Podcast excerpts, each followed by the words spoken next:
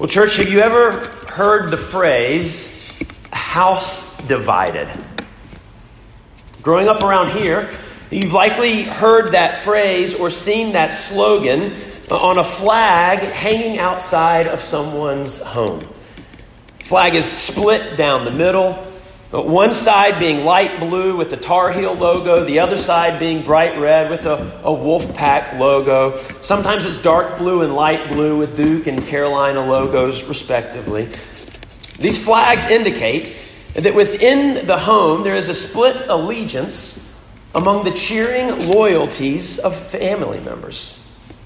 My family is a house divided home. We would need a flag split in three directions. Duke, State, and Carolina. These flags are a fun way to acknowledge and to celebrate one's fandom. But the message of House Divided, as funny as it may be on a flag describing your collegiate affiliation, is actually not a designation that you want describing your home. For the phrase house divided has a long and significant history both in our nation and in our world, that warns of an ominous outcome due to the stated division. In our nation, long before the phrase house divided hung as a sign of pride outside of our homes, it was spoken in a speech given by soon to be President Abraham Lincoln at the Republican Convention of 1858.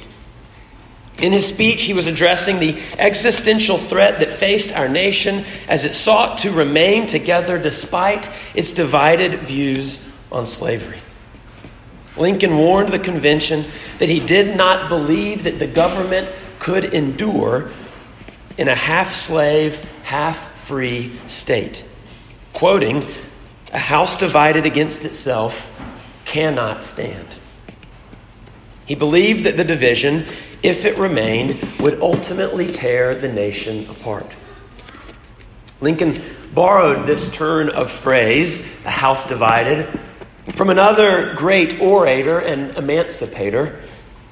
The phrase was originally spoken nearly 2,000 years earlier when Jesus of Nazareth coined the phrase while arguing against the Pharisees who accused him of performing his miracles by the power of Satan. In Matthew chapter 12, Jesus showed them the absurdity of their claim by explaining to them that every kingdom divided against itself is laid waste, and no city or house divided against itself will stand. Jesus was making the point that he obviously was not working in the power of Satan, because if Satan were casting out Satan, then his house could not stand. Instead, Jesus was arguing that his wasn't a house divided, fighting against itself. Instead, it was two different kingdoms warring against one another, and the kingdom of God was winning. The point I want to make in all of this is that this idea of a house divided might be funny on a flag, but it is nothing to laugh about within the fellowship of faith. Division brings no real consequences when it concerns your sports fandom, but there are huge consequences when division divides your spiritual family. And that's really the root of what we're going to be talking about today as we continue in our summer sermon series looking at the metaphors of the church.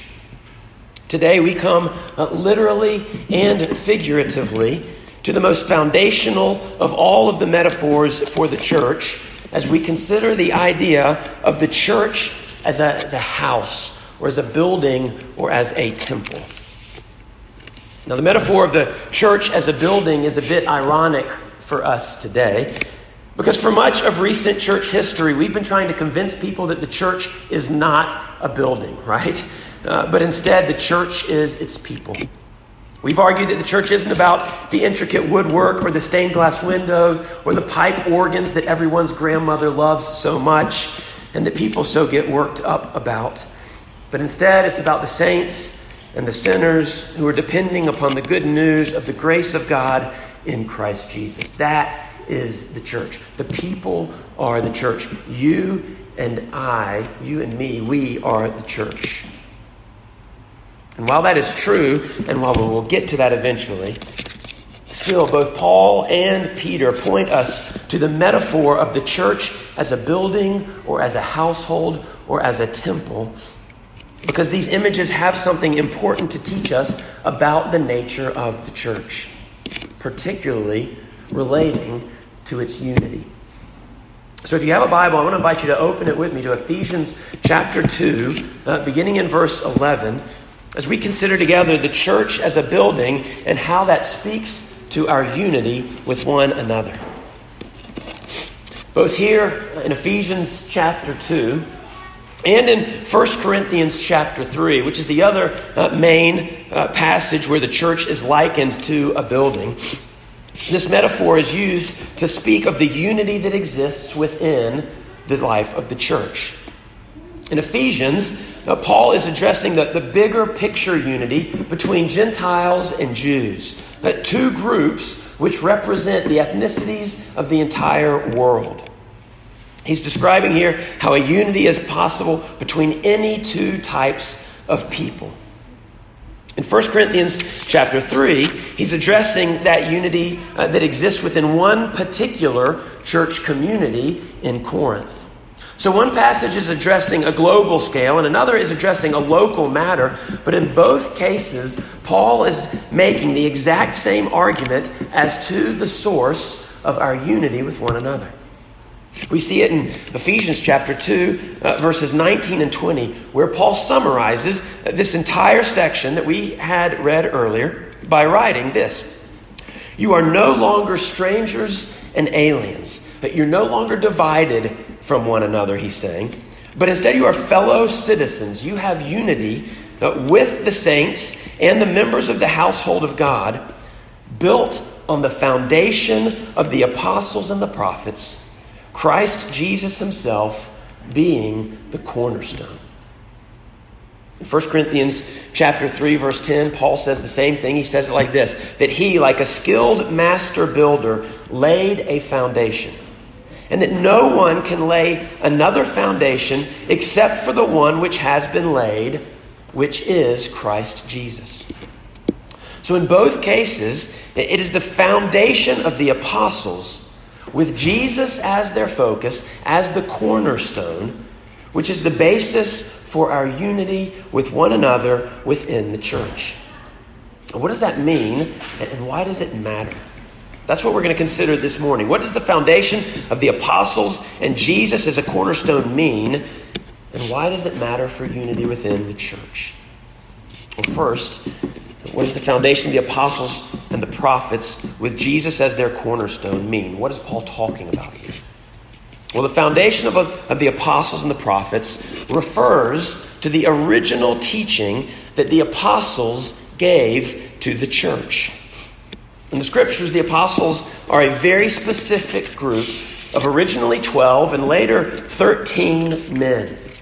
And in Mark chapter 3, we learn that early in his ministry, Jesus went up onto a mountainside to pray, and then he called to him those that he desired. These are his disciples. And then he appointed 12 of them to be apostles. So, among all of Jesus' disciples, there were 12 that were specifically appointed as apostles. And the reason that Jesus did this, Mark 3 tells us, is so that these apostles might be with Jesus and that he might send them out to preach and to have authority.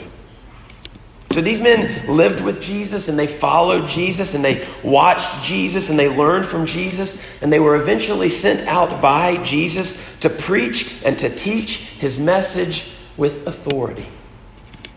Later, we learn in Acts chapter 1 that when one of the apostles needed to be replaced because of Judas's death, that the requirement for finding a new apostle was that it had to be someone who had accompanied the Lord from his baptism all the way until his resurrection from the dead. So, so they had to be eyewitnesses of the events of Jesus' life and death and resurrection. They had to have seen him heal, they had to have heard him teach, they had to have been eyewitnesses to his resurrection. They, these were the requirements for being an apostle. The only exception to those requirements within the group of the apostles was the apostle Paul, who in 1 Corinthians chapter 15 describes himself as an apostle that was untimely born because he wasn't with all of the other apostles throughout Jesus' life. But in order to make up for that, the resurrected Lord appeared to Paul on the road to Damascus, and he gave Paul a vision, and he called Paul to be an apostle to the Gentiles. And so, all of that is a very long way of saying that the apostles are a very specific and defined group of men who were called by God to be eyewitnesses of Jesus' life and his death and his resurrection, and who were sent to preach the message of Jesus' life with authority to the world. And that's basically what we have in our New Testament scriptures. Okay?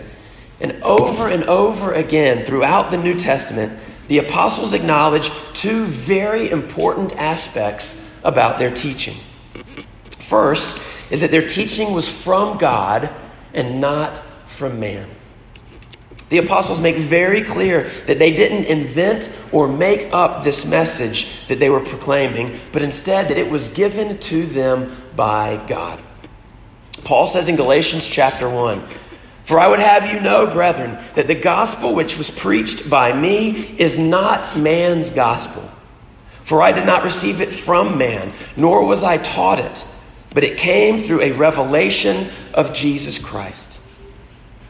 The Apostle John in 1 John says this that that which was from the beginning, which we have heard, which we have seen with our eyes, which we have looked upon, which we have touched with our hands concerning the word of life, that which we have seen and heard, we proclaim also to you, so that you too may have fellowship, unity with us.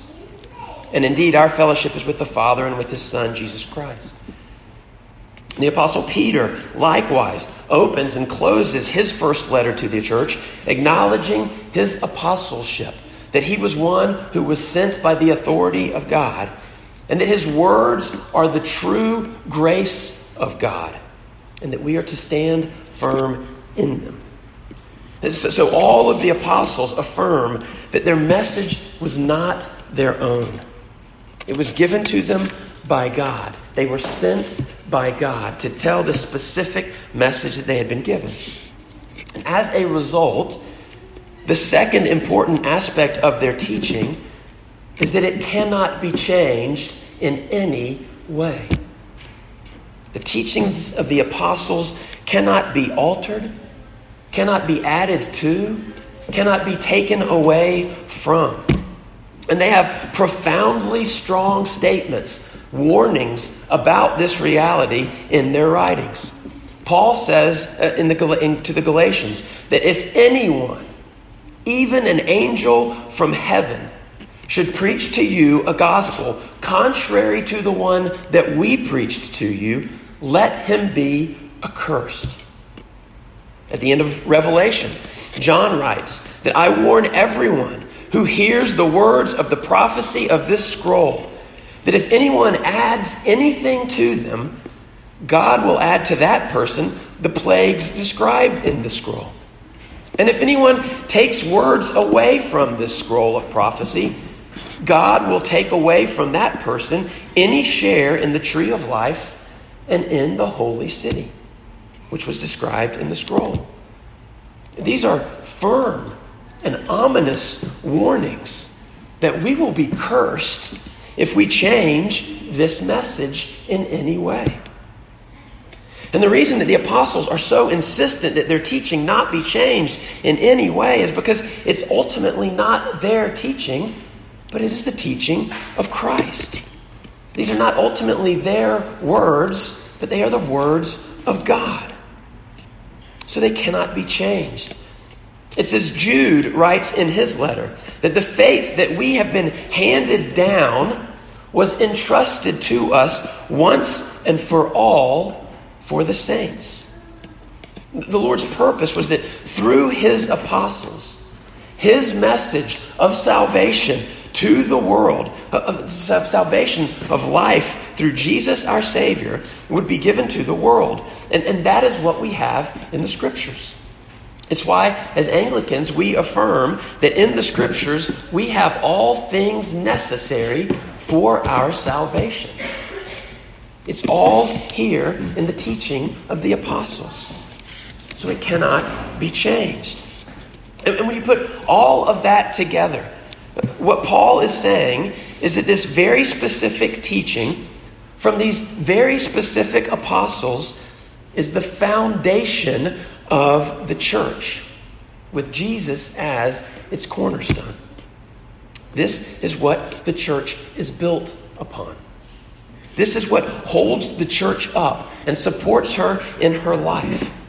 This is what keeps the church steady when the ground underneath her shifts. This is what keeps the church upright when the winds of change beat against her walls. Everything that a foundation does for a building, holding it up, keeping it level, ensuring its structural stability, keeping it in one place so that it stands firm and solid in its integrity, keeping the good things that are supposed to be inside in and the bad things that are supposed to be outside out. Everything that a foundation does for a building, the teachings of the apostles do for the church. It's what we're built upon. It's what causes us to stand firm. Their teachings are what give us our sure footing. The foundation of the apostles is, is as essential for the life of the church as a solid foundation is for any building upon which it is built. It's essential, and it cannot stand without it.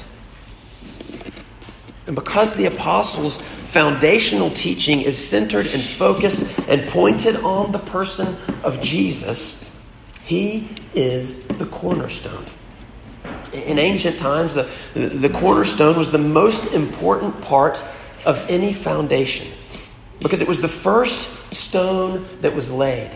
And all of the other stones that build up the foundation were all laid in reference to the cornerstone. The cornerstone was crucially important because everything else in the building depended upon it its size, its shape, its structure, its alignment. The cornerstone was the, was the measuring line for the entire building.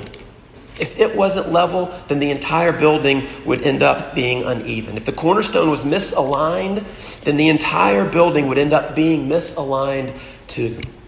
The entire structure of the building took its shape and its form and its direction based upon the foundational cornerstone that was laid. Everything depended upon it.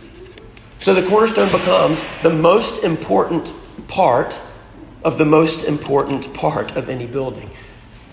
And the same is true for the church. The entire teaching of the apostles is focused on Jesus, his life, his death, his resurrection, and the implications of it for our lives.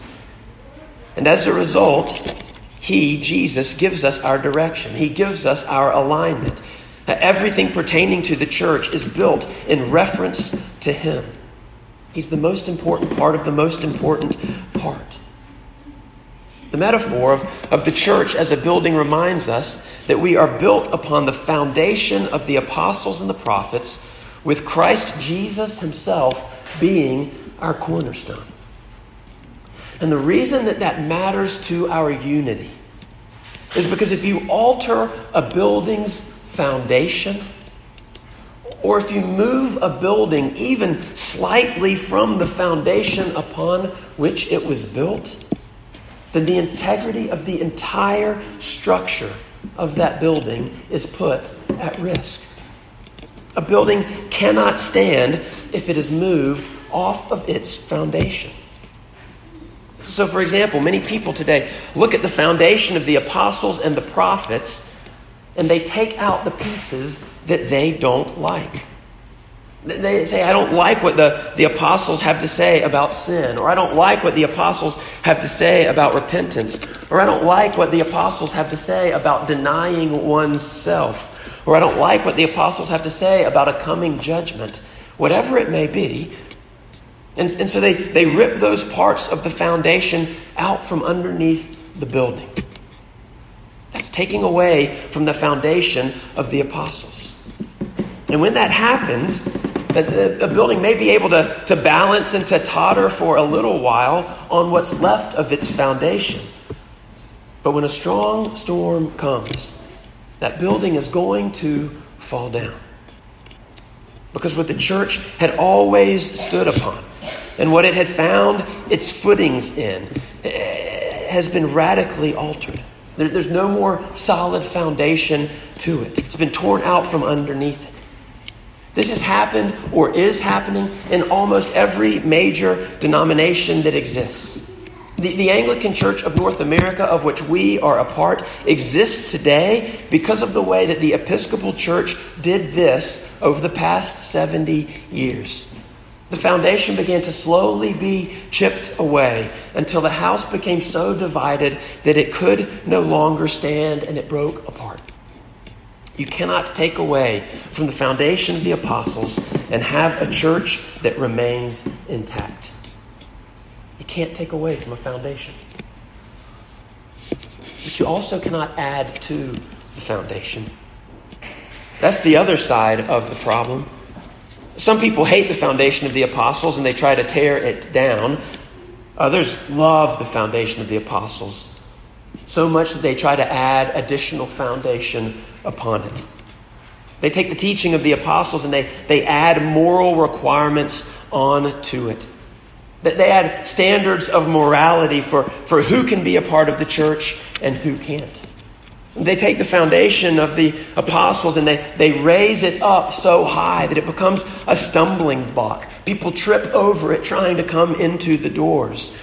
It becomes a barrier of entry where people feel like they can't even get into the doors of the church any longer. And we can't do that either. Paul makes clear that he and the apostles, at the direction of the Lord, have laid a foundation for the church, and that no one can lay any other foundation except for the one that has been laid, which is Jesus. Not your Jesus, not my Jesus, but Jesus as he is made known to us in the scriptures from the teaching of the apostles, who were the eyewitnesses of his life and his death and his resurrection, and who were sent by the authority of God to make him known to the world through the church. This is our foundation. This is our authority. This is the basis of our unity with one another. And friends, we need to be careful about this we need to be wise and discerning, and we need to know our scriptures. We need to know the teaching of the apostles so that we can determine if what we are believing has a solid foundation or not. Because there's a lot of information out there in, in popular and in cultural Christianity that is not based upon the foundation of the apostles and the prophets. There are all kinds of buildings out there that look like churches and that sound like churches and that function like churches, but that are not built upon the foundation of the apostles and the prophets with Christ Jesus as their cornerstones, and hence they are not the church. It might be a religious organization or a spiritual gathering or church like. But if it's built on a different foundation, it's not the same building, it's not the church. So we need to be careful and wise and discerning on these things.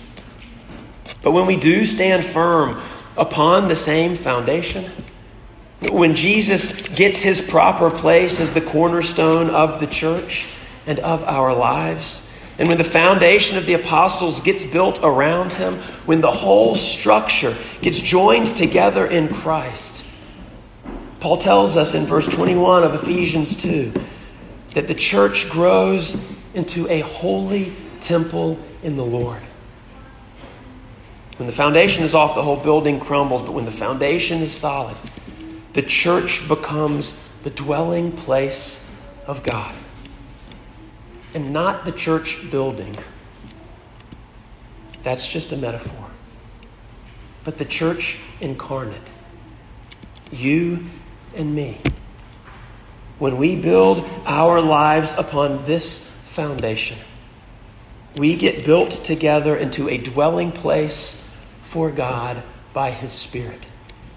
We become the living stones that Peter talks about, who are built together as a spiritual house to be a holy priesthood, to offer spiritual sacrifices that are acceptable to God through Jesus. We become God's dwelling place on earth. But it all starts with the cornerstone. It all depends upon the foundation. Will, will we be built firmly upon it? I pray that we will, for God's glory and for our good. Amen.